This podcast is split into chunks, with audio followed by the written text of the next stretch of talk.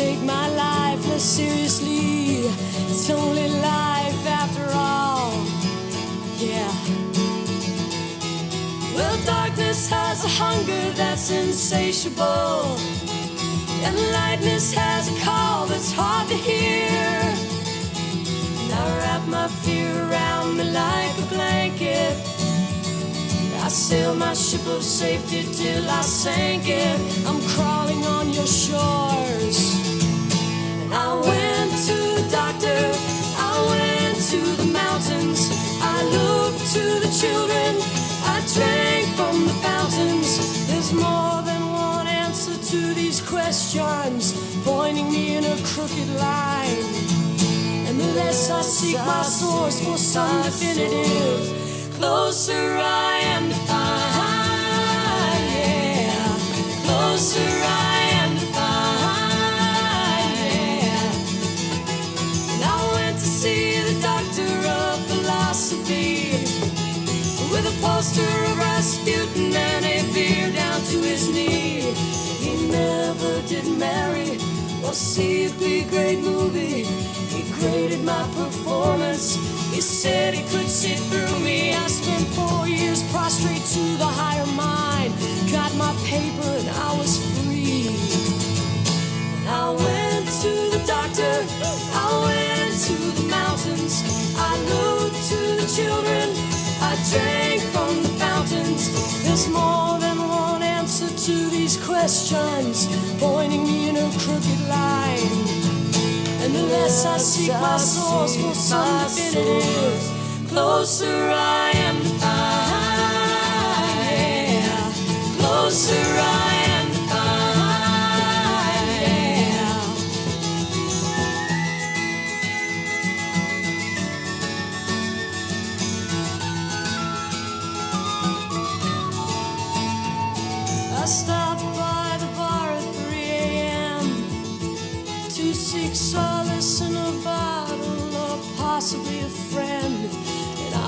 up with a headache like my head against a board. Twice as cloudy as I'd been the night before. And I went in seeking clarity. I went to the doctor, I went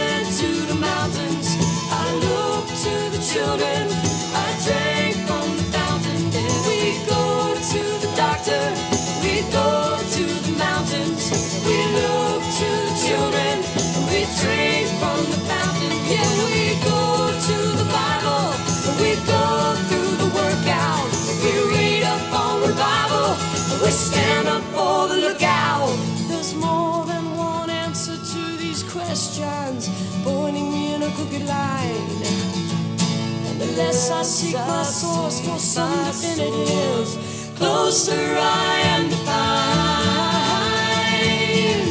Closer I am to. Closer I am to. Yeah.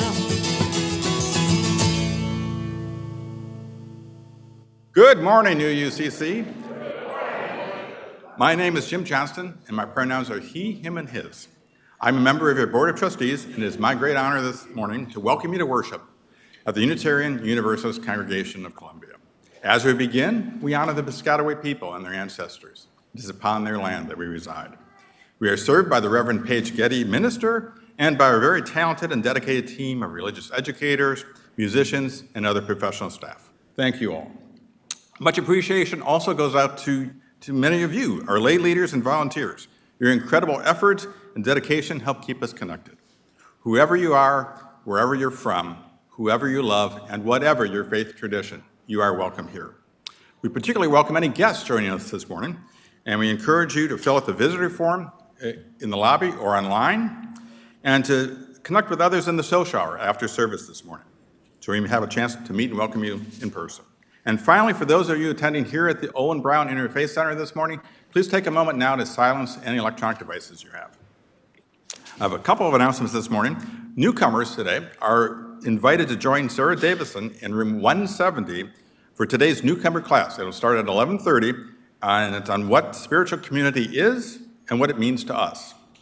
A reminder after services this morning to stop by the green table in Sanctuary B to donate to our nourishing uh, garden fence. And while you're in Sanctuary B, please take a moment to stop by the Values, Mission, and Ends Shepherding Committee table to learn how you can contribute your perspectives to help us define our commitment to our community's values, mission, and ends for the next several years. And I have a couple of additional announcements that um, I'm going to turn over to the UUCC youth in a moment, and then after they're finished with their announcement, Robin Hessey will come up with a um, Committee on Right Relations minute. Um, And there'll be, a- a- she'll talk more about uh, some opportunities after service this morning, too. So again, welcome all. I'm going to turn it over to the, to the UUCC youth.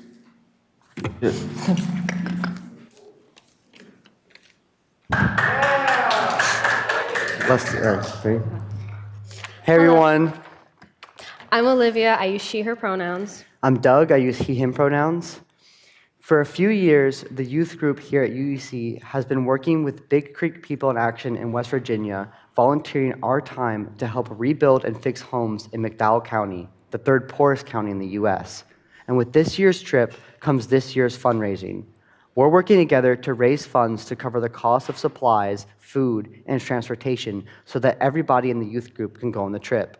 Today in the lobby, the youth group has put together a bake sale. The teens have baked various goods such as Rice Krispie treats, red velvet cookies, and vegan blueberry muffins. Any goods you buy will contribute to the funding of our trip. That's not the only way you can support our teens. If you're not feeling hungry, consider our Odd Jobs program. Oh man, I'll never move this really heavy cabinet by myself.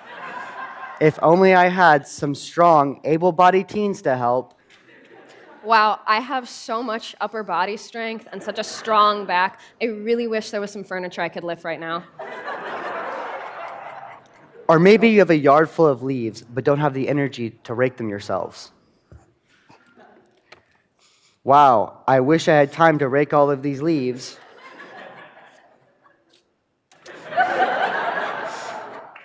if only I had a 14 to 8 year old, enthusi- 18 year old, enthusiastic, smart, strong, leadership oriented, brave, attractive. If only I had someone like that to help. Wow, I sure am an enthusiastic, smart, strong, leadership oriented teen. I wonder if there's someone who could use all of my amazing skills. I could. Has it been so long since you last washed your car that it feels like a Herculean task? Oh, how am I ever gonna wash this car? Wow! The YRUU can now help with any odd jobs you have moving furniture, Gardening, cleaning, walking your dogs. shoulder massages, What? filing taxes, I don't. think taking care do of your enemies. Okay, I think they get the point, Olivia. If you have that one project that you just don't have time for, Or that thing that you just never get around to, our youth are here to help you with those miscellaneous projects. You can learn more about these odd jobs from me or Olivia in the lobby at the bake sale or pick up a flyer. Just look for the teens that have the Ask Me About Odd Jobs stickers. That's us. We hope to see you at the bake sale and we hope you consider our program. Thank you.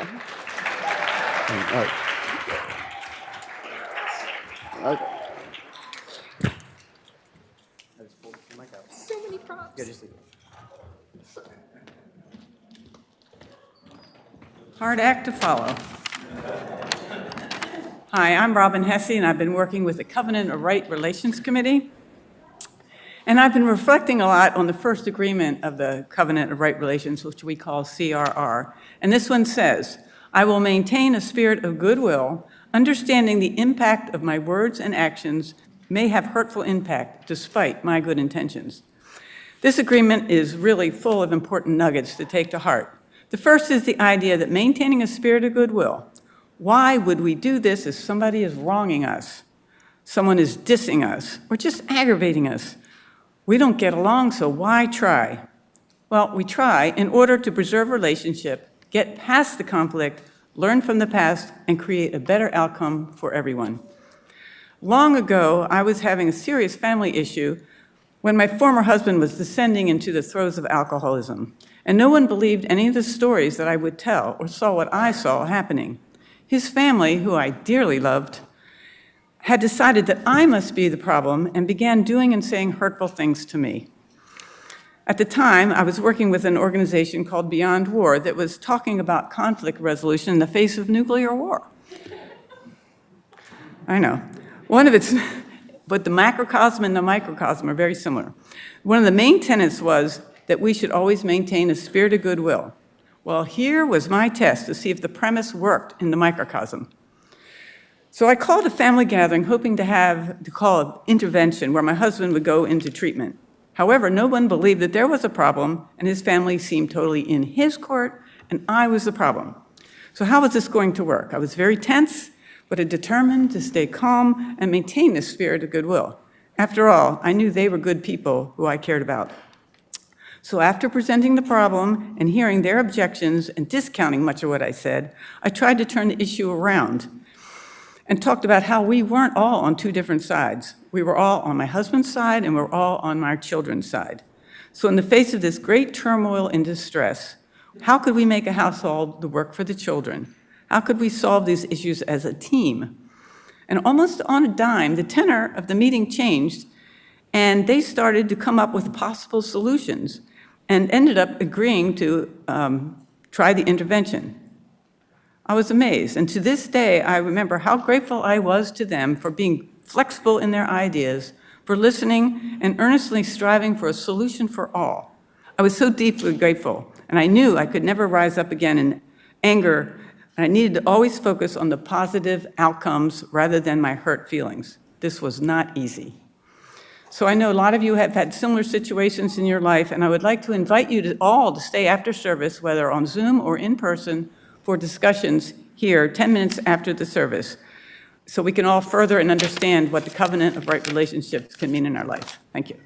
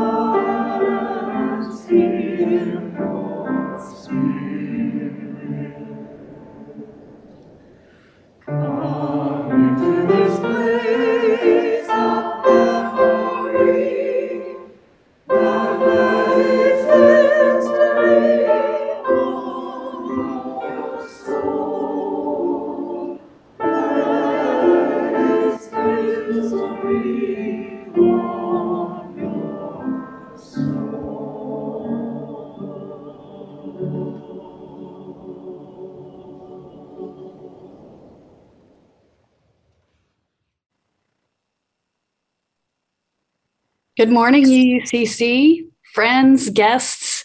It's good to see all of you through my screen this morning. My name is Paige Getty. I use she, her pronouns, and it's my privilege to serve as minister of this congregation. You can find the order of service online if you'd like to follow along using either the link in the chat or the QR code that's posted on the screen. Those of you that are together in the sanctuary today, there are hearing assist devices available from the team in the tech booth at the back if that would help you to hear better. And as Jim invited you, if you're a guest today, whether you're in person or online, please complete that visitor form so we're better able to stay in touch with one another throughout the week. My last logistical note is that, as is our custom, community members' personal joys and sorrows will be honored later in the service today. So either write yours in the book at the back of the sanctuary or send them via email to joys and sorrows at uucolumbia.net. As you can tell, I am not in the sanctuary myself today. I'm actually joining you from Charlotte, North Carolina. I traveled south yesterday so that I can be at my friend's father's funeral in South Carolina early this afternoon. So, thank you so much to everyone who has stepped up and is stepping in to make it possible for me to have this last minute plan. Special thanks to Betsy Osterman, who's your worship associate this morning, and to Graham Getty, who is both my supportive spouse and also a member of your tech team running the service today. And thank you to everyone who said yes to the invitation to be a part of today's service. Thank you all. I want to take a moment to acknowledge that there is a lot to be celebrated, honored, and mourned on this particular day, including the Lunar New Year. Happy New Year to those of you who observe. The 50th anniversary of the Supreme Court's decision in Roe versus Wade, which is a bittersweet milestone today. And reports this morning of a mass shooting at a dance studio in California. May this be a congregation in which together we have the strength to hold all of that together. For this morning's service, each speaker, who range in age from younger than 10 years to more than 90, was asked to craft a personal reflection in response to the question Was it where they lost me that I finally found myself? It comes from Pablo Neruda's book, The Book of Questions, which we referenced a couple weeks ago in service. As I said in the invitation to the speakers for today, I didn't expect their reflections necessarily to answer that question directly or literally. Rather, the speakers were invited to write personal reflections that were inspired by the question. As the editors of the new children's edition of the Book of Questions wrote, we hope that however the questions arrive for you, they come as a reminder of the vastness of our unknowing and a call to passionate engagement in endlessly re envisioning the world. So today you will hear from Helena, Ace, Will, Amber, Alfredo, Pamela, Glennor, Norm, and Gene, each having spent time contemplating was it where they lost me that I finally found myself? Katja Fort Rhoden had said yes to the invitation, but sadly, unforeseen circumstances have kept Katja from joining us today. We are missing you, Katja. So I hope you will be as moved by these reflections as I have been in reading them as we prepare for today. This congregation is filled with such wisdom and humor and meaning and a vast range of life experience spanning all decades of life. And today we celebrate the beauty of that diversity. Now, will you together take a centering breath? Bring yourself fully into this gathering as I hand you over into the care of Betsy Osterman, who will ring the bell to call us into worship. Thank you, Betsy.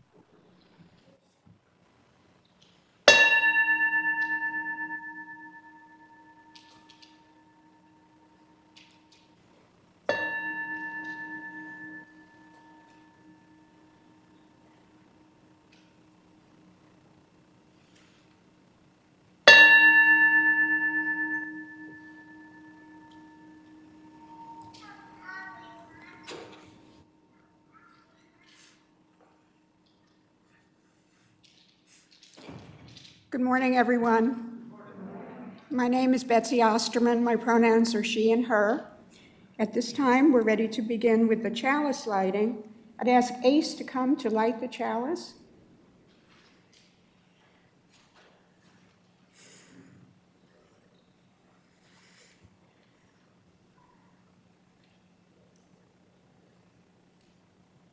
Thank you. The reading this morning is How Good to Center Down by Howard Thurman. How good to center down. Something deep within hungers and thirsts for the still moment. A direction, a strong, sure purpose that will structure our confusion and bring meaning into our chaos. As we listen, floating up through all the jangling echoes of our turbulence, there is a sound of another kind, a deeper note. Our questions are answered, our spirits are refreshed. Now I would ask you to rise in body or spirit to speak together our congressional covenant. Strengthened by humanity and inspired by seven principles, we promise to be a safe and loving community, to nurture each other's hearts spirits, to delight in beauty of our diversity, to struggle together on our spiritual journeys, and to challenge each other to live our values. Thus, we pledge our time vigor to the continued celebration of spirit, of the world, and of humankind. And now, uh, I invite you to turn and greet your neighbors in the sanctuary and online. Good morning, everybody. Good Morning. morning. Morning, morning, you. Morning, Paige. So good to see you. Sheridan, good to see you. Hey, John. Hi, Flo. Hello, Miss Ann. John. Hello, Gail. Good morning, Sylvia. Paige. Hi, Kathy. Sylvia, good morning. Good morning. Morning. Good morning. Hi, Judy. Hello, Flo. John. Hi, and Kathy. Elaine. Jillian. Thank you. Jillian. Annie, Ann. Hi. Hello, Miss Ann. Murdoch, good to see you. John Proctor.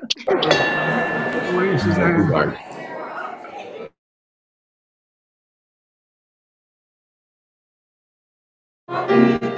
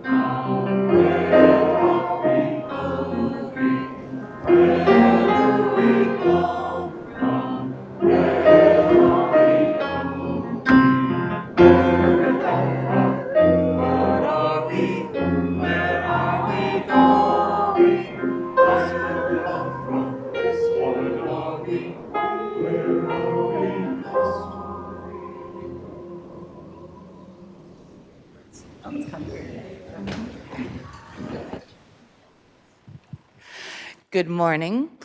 My name is Kelli Danaker. My pronouns are she and hers, and it is my joy to serve as the religious education assistant at the Unitarian Universalist Congregation of Columbia.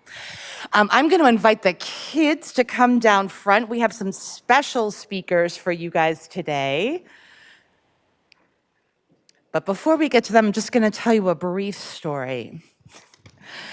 So, over the years in service, if you've come for a bit, you'll know that I had a favorite childhood doll, Raggedy Ann. I took her everywhere. She was my comfort. She was part of my center. She was part of my feeling of home. It's probably no surprise that because I took her everywhere, I occasionally lost her. And each time I did, I felt like I had lost a piece of who I was. Once my parents and I drove about an hour away from home for a special dinner. And about half an hour into our drive home, I realized I had forgotten my doll at the restaurant. My father turned the car around, went back to the restaurant to retrieve her. And when he came back out to the car with Raggedy Ann, he told us that the restaurant staff had lovingly placed her at the front of the restaurant, sitting on the bar, so that she would be easy to find. when I hugged her tightly, I felt so much joy. She had come home, and the experience of losing her made her presence even more sweet. Over the many decades of our lives, we lose ourselves and find ourselves over and over and over again. And each time, it feels a little scary. But the gift in these journeys of being lost and found is that it invites us to look inward and to listen, really, really listen to that still small voice inside of each of us that's guiding us home to our deepest selves. And now, I'd like to invite you to listen to the words of Helena Gelwicks.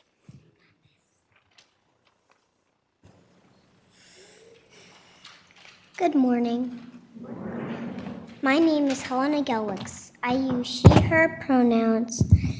It Was it where they lost me that I finally found myself? Yes. You come back to places you've been, think about what happened in the past.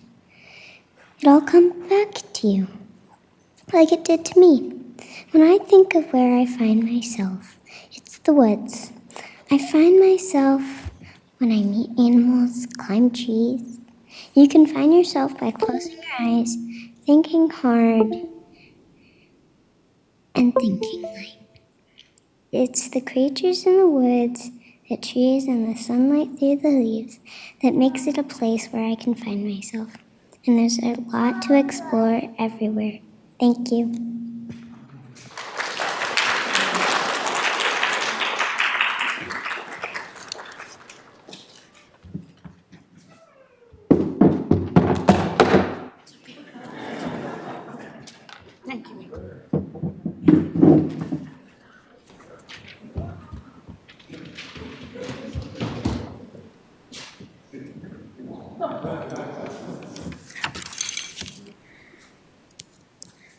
Hello, my name is Ace Sorensen, and my pronouns are he, him, and his. This question piqued my interest because it felt so real to me. I've, um, I've been bullied since I was in third grade. Um, back then, it was just because people thought I was like annoying or loud, but now it's that on top of the fact that I'm trans. But around, you know, mid last year, I tried to start healing myself. I tried to start not caring about what other people thought about what I did and taking up my own space and living for myself and not for others. And it started working. I started not caring about what others thought, about things they can't change about me. I started doing more things that I enjoy and, you know, protecting myself and my peace and allowing myself to take up my own space and not feel lonely. My therapist was talking to me a month or so ago about self esteem. She mentioned the authentic self, and I think that's a very important subject that a lot of people ignore. She was, we were listing things that I do and asking if they were authentically me. And most of them were. This is a really good thing for your health, for your self esteem, and for the way you view yourself and others. And she added this to my list of affirmations, which I try to say to myself every day. Being myself increases success and celebrates the world's natural state of diversity. I want you all to take that home. Where others lost me was where I became my best, most healed, most loving self. Thank you.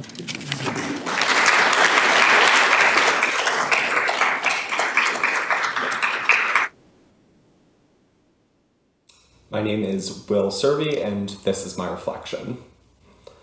I decided in elementary school that I wanted to become a computer programmer. Like many other kids, I enjoyed computers and technology, though as a career interest, it remained at a surface level. As I became more competent in using computers, I was also placed into harder classes. When I got good grades, it made me happy, but I began to subconsciously tie happiness to academic success. As I grew through high school, I set a goal of getting a degree in computer science. Though, if someone were to ask me why I wanted to achieve that goal, I wouldn't have an answer beyond having suddenly decided at a young age. I was good with using technology, but coding didn't particularly excite me.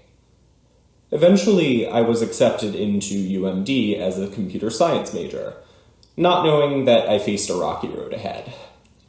I tried to learn as much as I could in my first classes, and I did enjoy some of it, but conflict grew as my goals met a growing sense of uncertainty. I began to receive 50% scores on exams, which distressed me.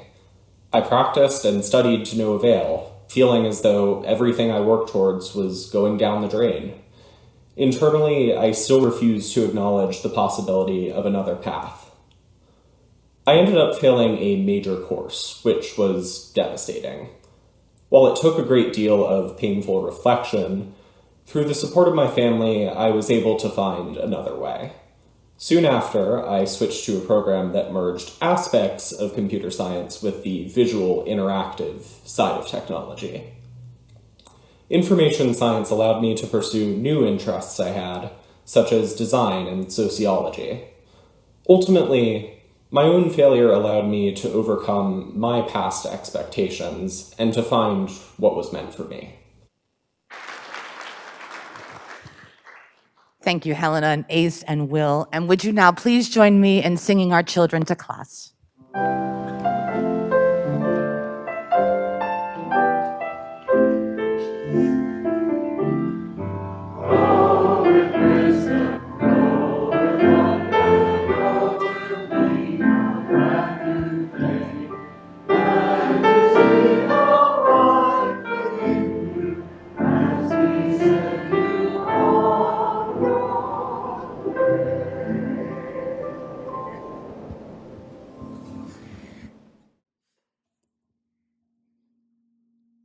From time to time, we invite a member of the congregation to speak on why they are invested in the congregation. Today, we will hear from Jenny Bonilla.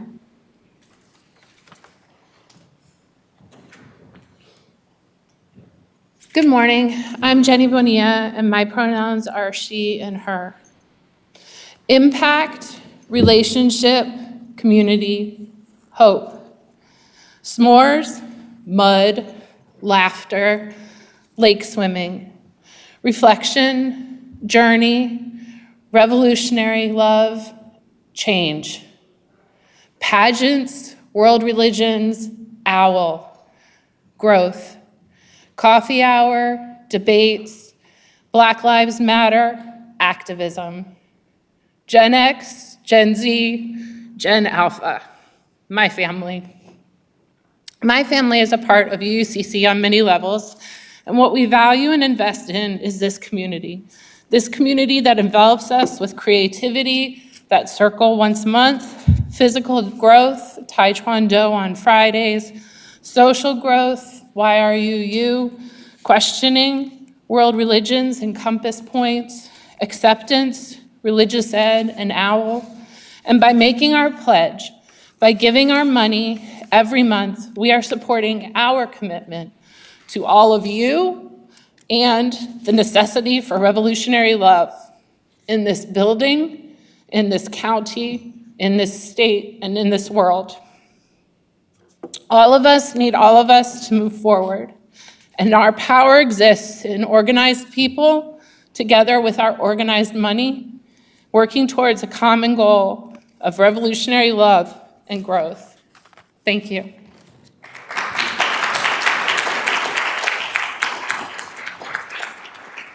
Thank you, Jenny.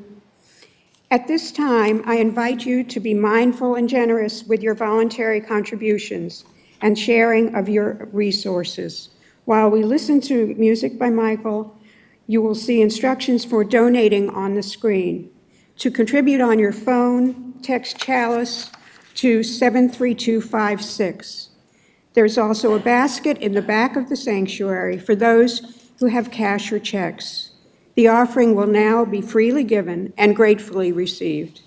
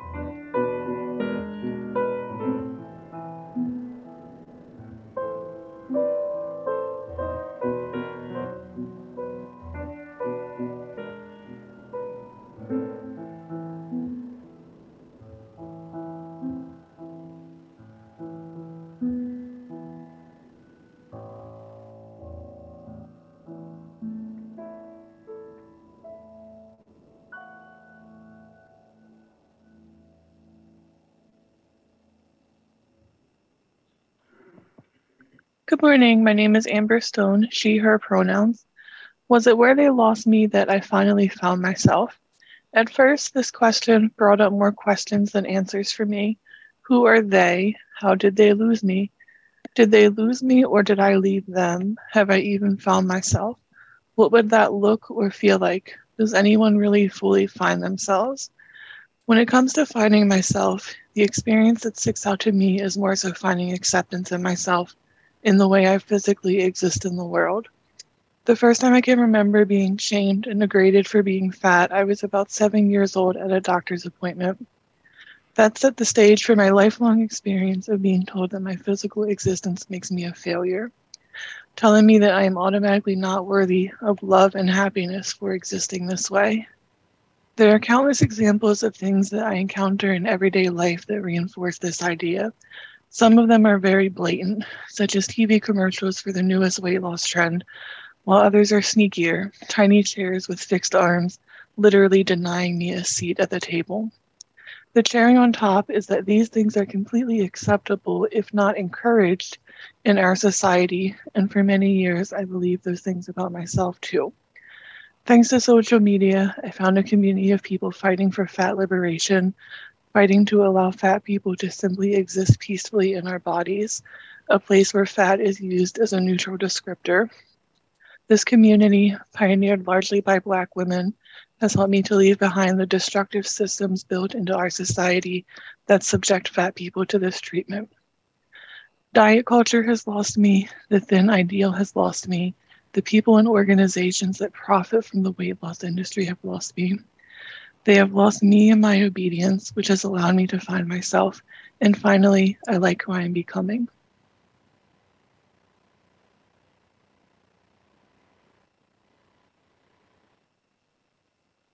Hello, everybody. My name is Alfredo Nava Tudela, and my pronouns are he, him, and his. And why is the sun such a bad companion to the traveler in the desert? And why is the sun so congenial in the hospital garden? As I travel deeper into the spiral of time, I've learned to appreciate context, perspective, and nuance. Through the 1970s and 1980s, as a child of a off family who grew up in Mexico City, born in the late 1960s, I attended schools where I met children and eventually teenagers whose parents were refugees who had fled the military juntas of Argentina or Chile. Both dictatorships were supported by the USA, both with fascist tendencies and a big tally of human rights violations and crimes against humanity to their names.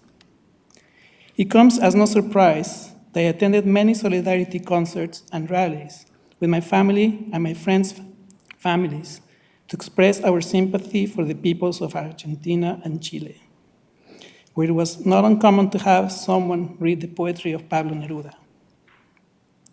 In this context, it is not surprising either that in my social circle and family, we were men weary of the Yankees or gringos, as Americans are often called in Mexico and across Latin America. Uncle Sam represented the boogeyman of global geopolitics, punishing with its mighty armed forces those who ran astray and dared to live contrary to the American way of life. Therefore, naturally, any and all Americans were to be considered the enemy of the free people of the world who chose to live their lives differently. And then I immigrated to the USA. I married an American, and I became one, a citizen of the empire.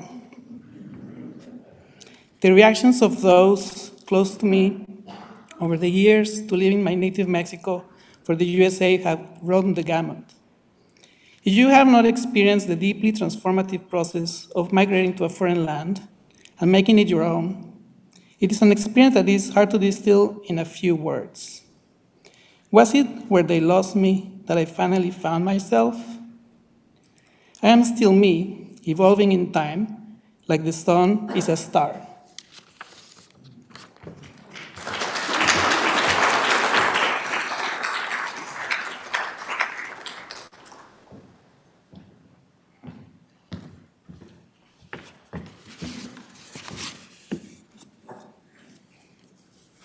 Good morning. I am Pamela Henry, she, hers. My three sons, Aaron, Brendan, and Jonah, were mere young teens, actually sitting with me at the dinner table, contemplating, pondering life. One would ask, what if questions? What if the universe was filled with marshmallows? Weird sounds would erupt, snorts, a stab at the answer, and all of this at the same time. Then, another what if question. In my 50s, I could not wrap my mind around any of those what if questions. A full time day job and three part time evening jobs during the week for this single parent was a bit, made me a bit foggy. I think about those times of missed opportunities for more dialogue, laughter, ideas, and holding their attention longer despite the age gap. Today, mid 60s, I have sweet memories, and now I ask what if questions all the time. Octavia Butler, the Black writer, author, lector, lecturer, and queen of what if questions, did not live long enough to continue to guide us through pondering everything in life. So, what if we could turn those bozos into marshmallows and tossed all of them into the universe?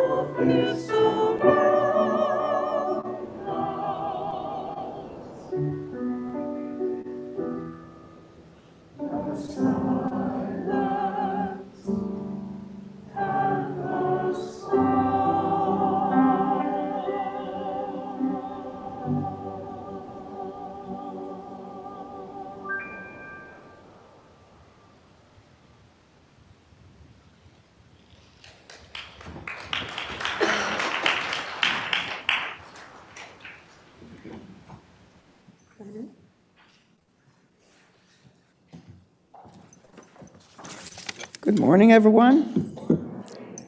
My name is Glennor Shirley, as you have seen.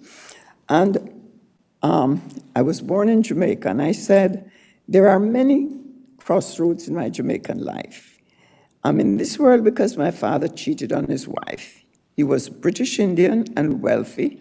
My mother was very dark skinned, but only wanted relationship with lighter skinned men. So I'm a result of that. I went into boarding school. Um, in Jamaica, um, what happened is uh, once our new prime minister said, you Jamaican people must treat, I had maids sleeping in the room with my children, maids cooking, I did nothing. And um, so when the new prime minister said, you Jamaicans must treat your maids better than that, look at how Cuba treat their people well. And the United States heard the word Cuba and thought we were going to become communists. So there was a mass migration because they stopped supporting us in any, every single way.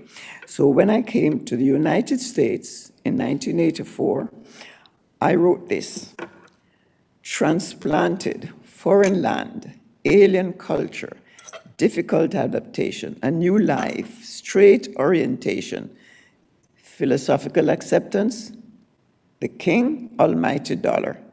I now empathize with poets and artists who emigrate and write elegies about home.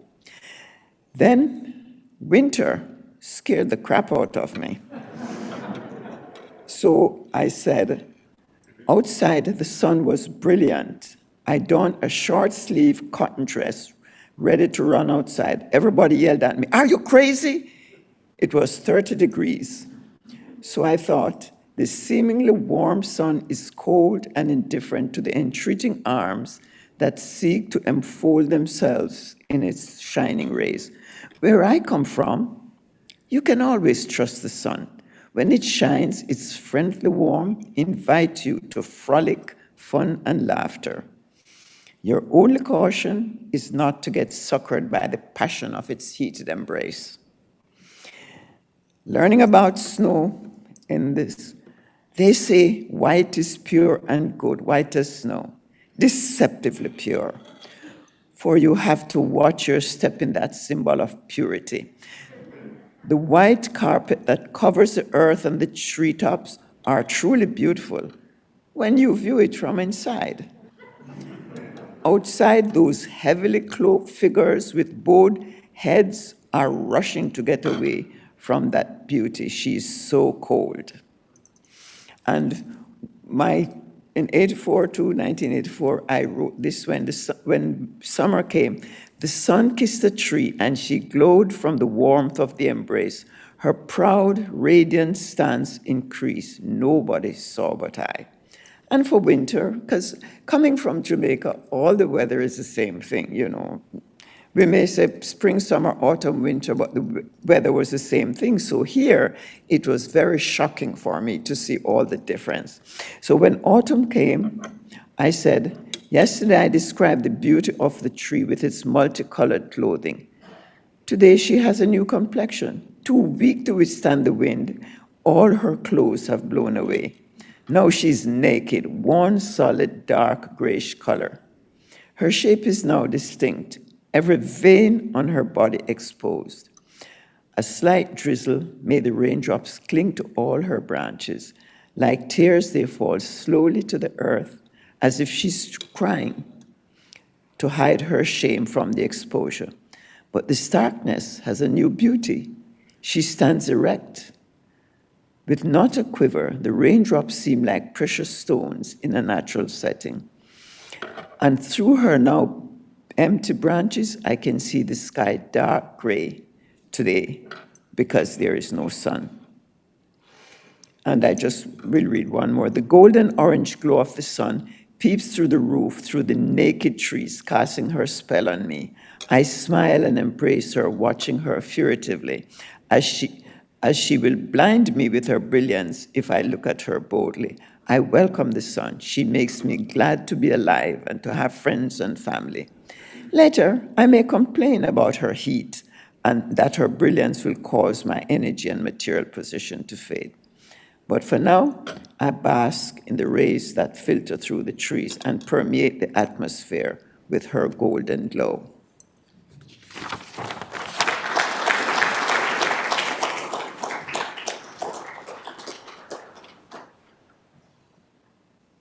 Good morning. Uh, My name is Norm Hazzard. I've been a member of this congregation for over 30 years. Was it where they lost me that I finally found myself? This question of the day calls to mind the evolution of my personal religious faith. As a young child, I went to Sunday school in a small rural Protestant church, and in my teens, I switched to a nearby congregation that had an active youth group. In both cases, the teachers, youth leaders, and ministers were kindly, trustworthy, and good role models. At that stage of my life, I did not feel that they had lost me. When I was in the Army, I met Sylvia and we married a couple of years later. She had grown up attending the same denomination church as I had. And soon after we began dating, we talked at length about our religious faith. She had read several books on religion. One of her favorites was The Varieties of Religious Experience by William James. She also had asked her dad and some ministers and college professors some of her questions. Usually, she heard opinions that were not totally satisfactory to her. When she shared her questions with me, I found myself in almost total agreement with her. As time passed, the two of us eventually agreed the church of our youth had begun to lose us. Over the years, I continued mulling over my personal faith. I realized that one's faith is influenced mostly by the culture in which one is born and raised. And a commitment to one's faith is often more deeply emotional than rational.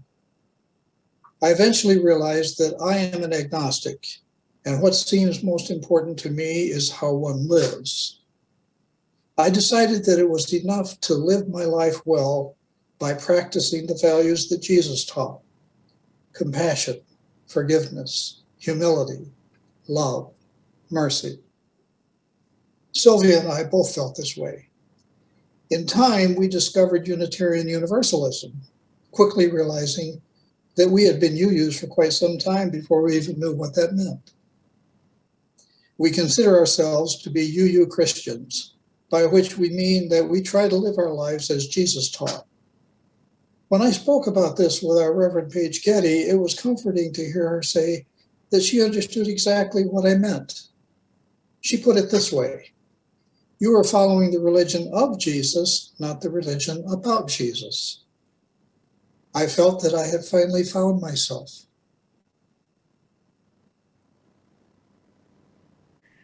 I'm Gene Somers. Good morning. Finding myself was the topic I was given, and it's hard to say when that happened.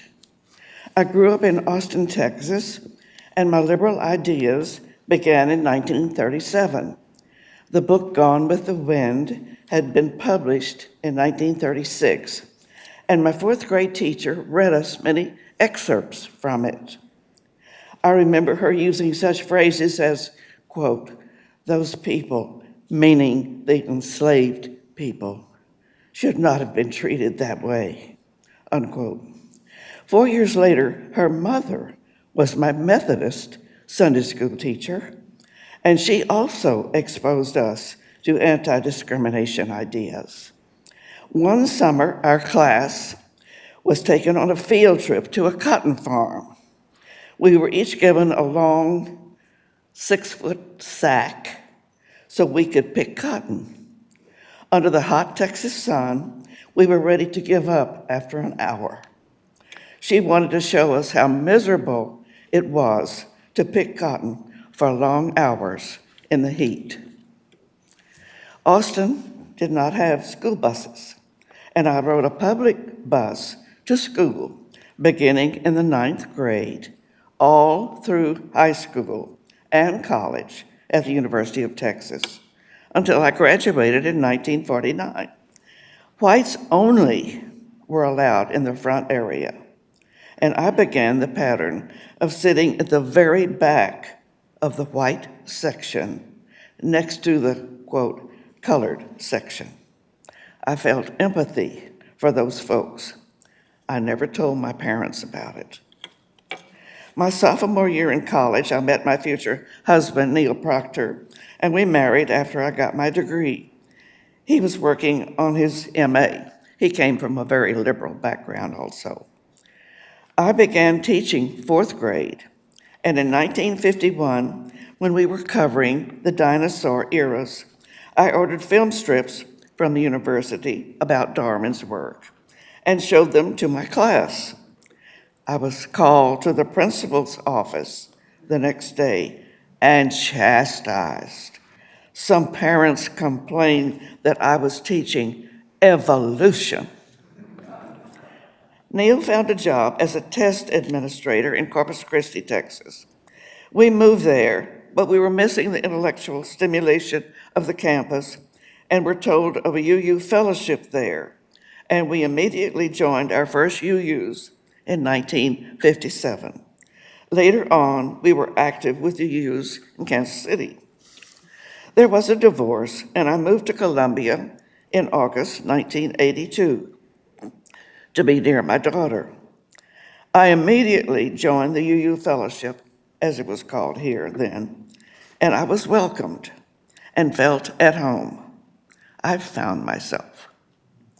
Rich Dean was president, and I was asked to be on the board. I worked with the Caring Committee, now called Karuna, and did other volunteering. I met John Somers that September. He asked me to marry him in October, and we did a year later. The UU congregation has been so good to me, and I am so grateful. I have many dear friends here. They have helped me through the deaths of my daughter and John Somers, and in so many other ways. I do not know what I would do without Dorothy Hutchins. She is my lifeline. My partner, John Lewis, brings me great joy, and we help each other in many ways. We live in a retirement home, and it assists us greatly with day to day living.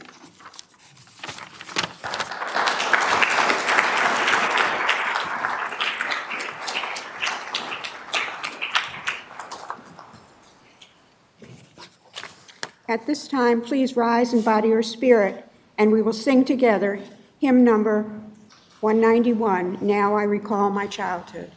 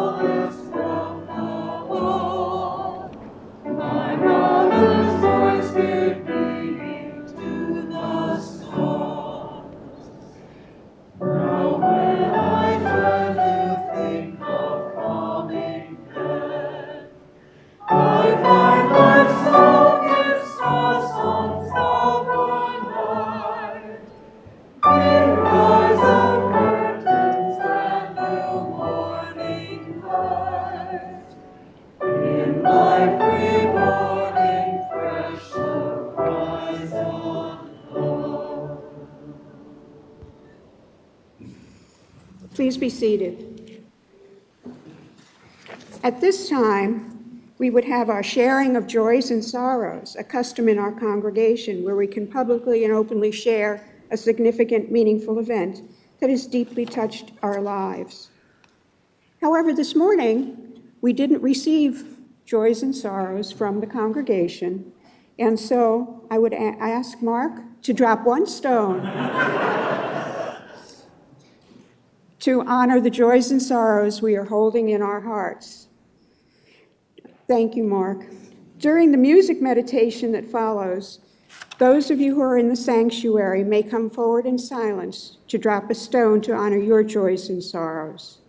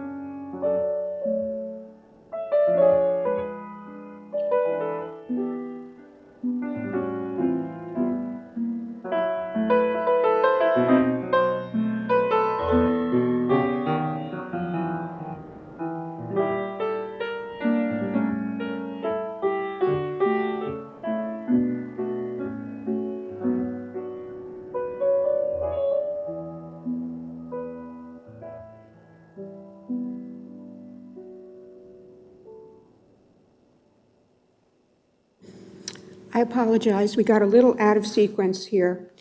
But at this time, as we hold everything we have heard today in silence and contemplation, take a few moments in silence for your personal prayer and reflection, and then we'll hear the benediction.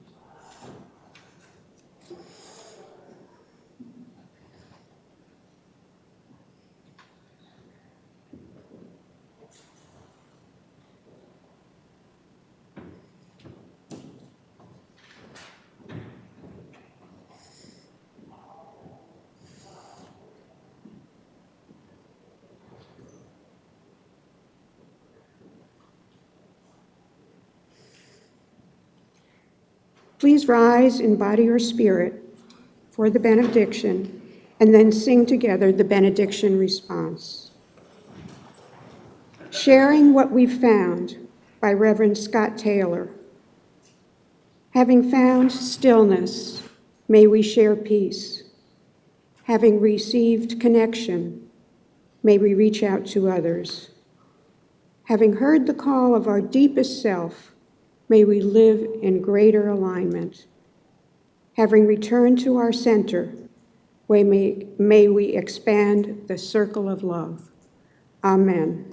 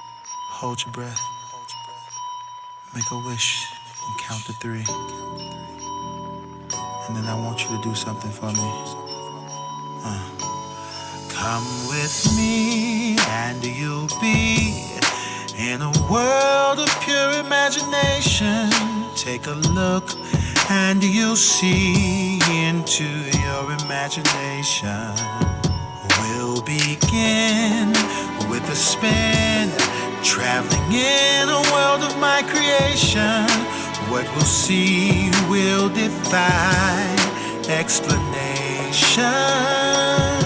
Girl, if you wanna view paradise, simply look around and view it. Anything you want, I'll do it. Wanna fall in love, there's nothing to it. There is no life I know to compare with pure imagination. Living there, you'll be free if you truly wish to be. Come with me, and you'll be in a world of pure imagination. What you see will defy explanation.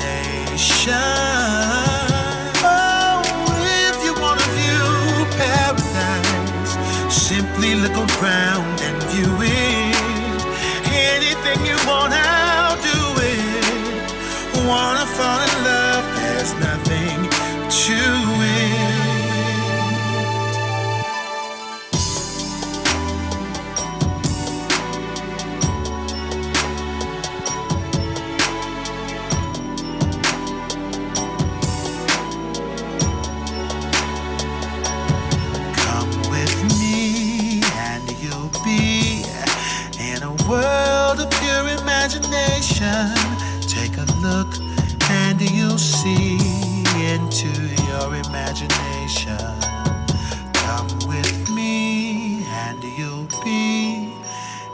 world of pure imagination. Take a look and you'll see into your imagination.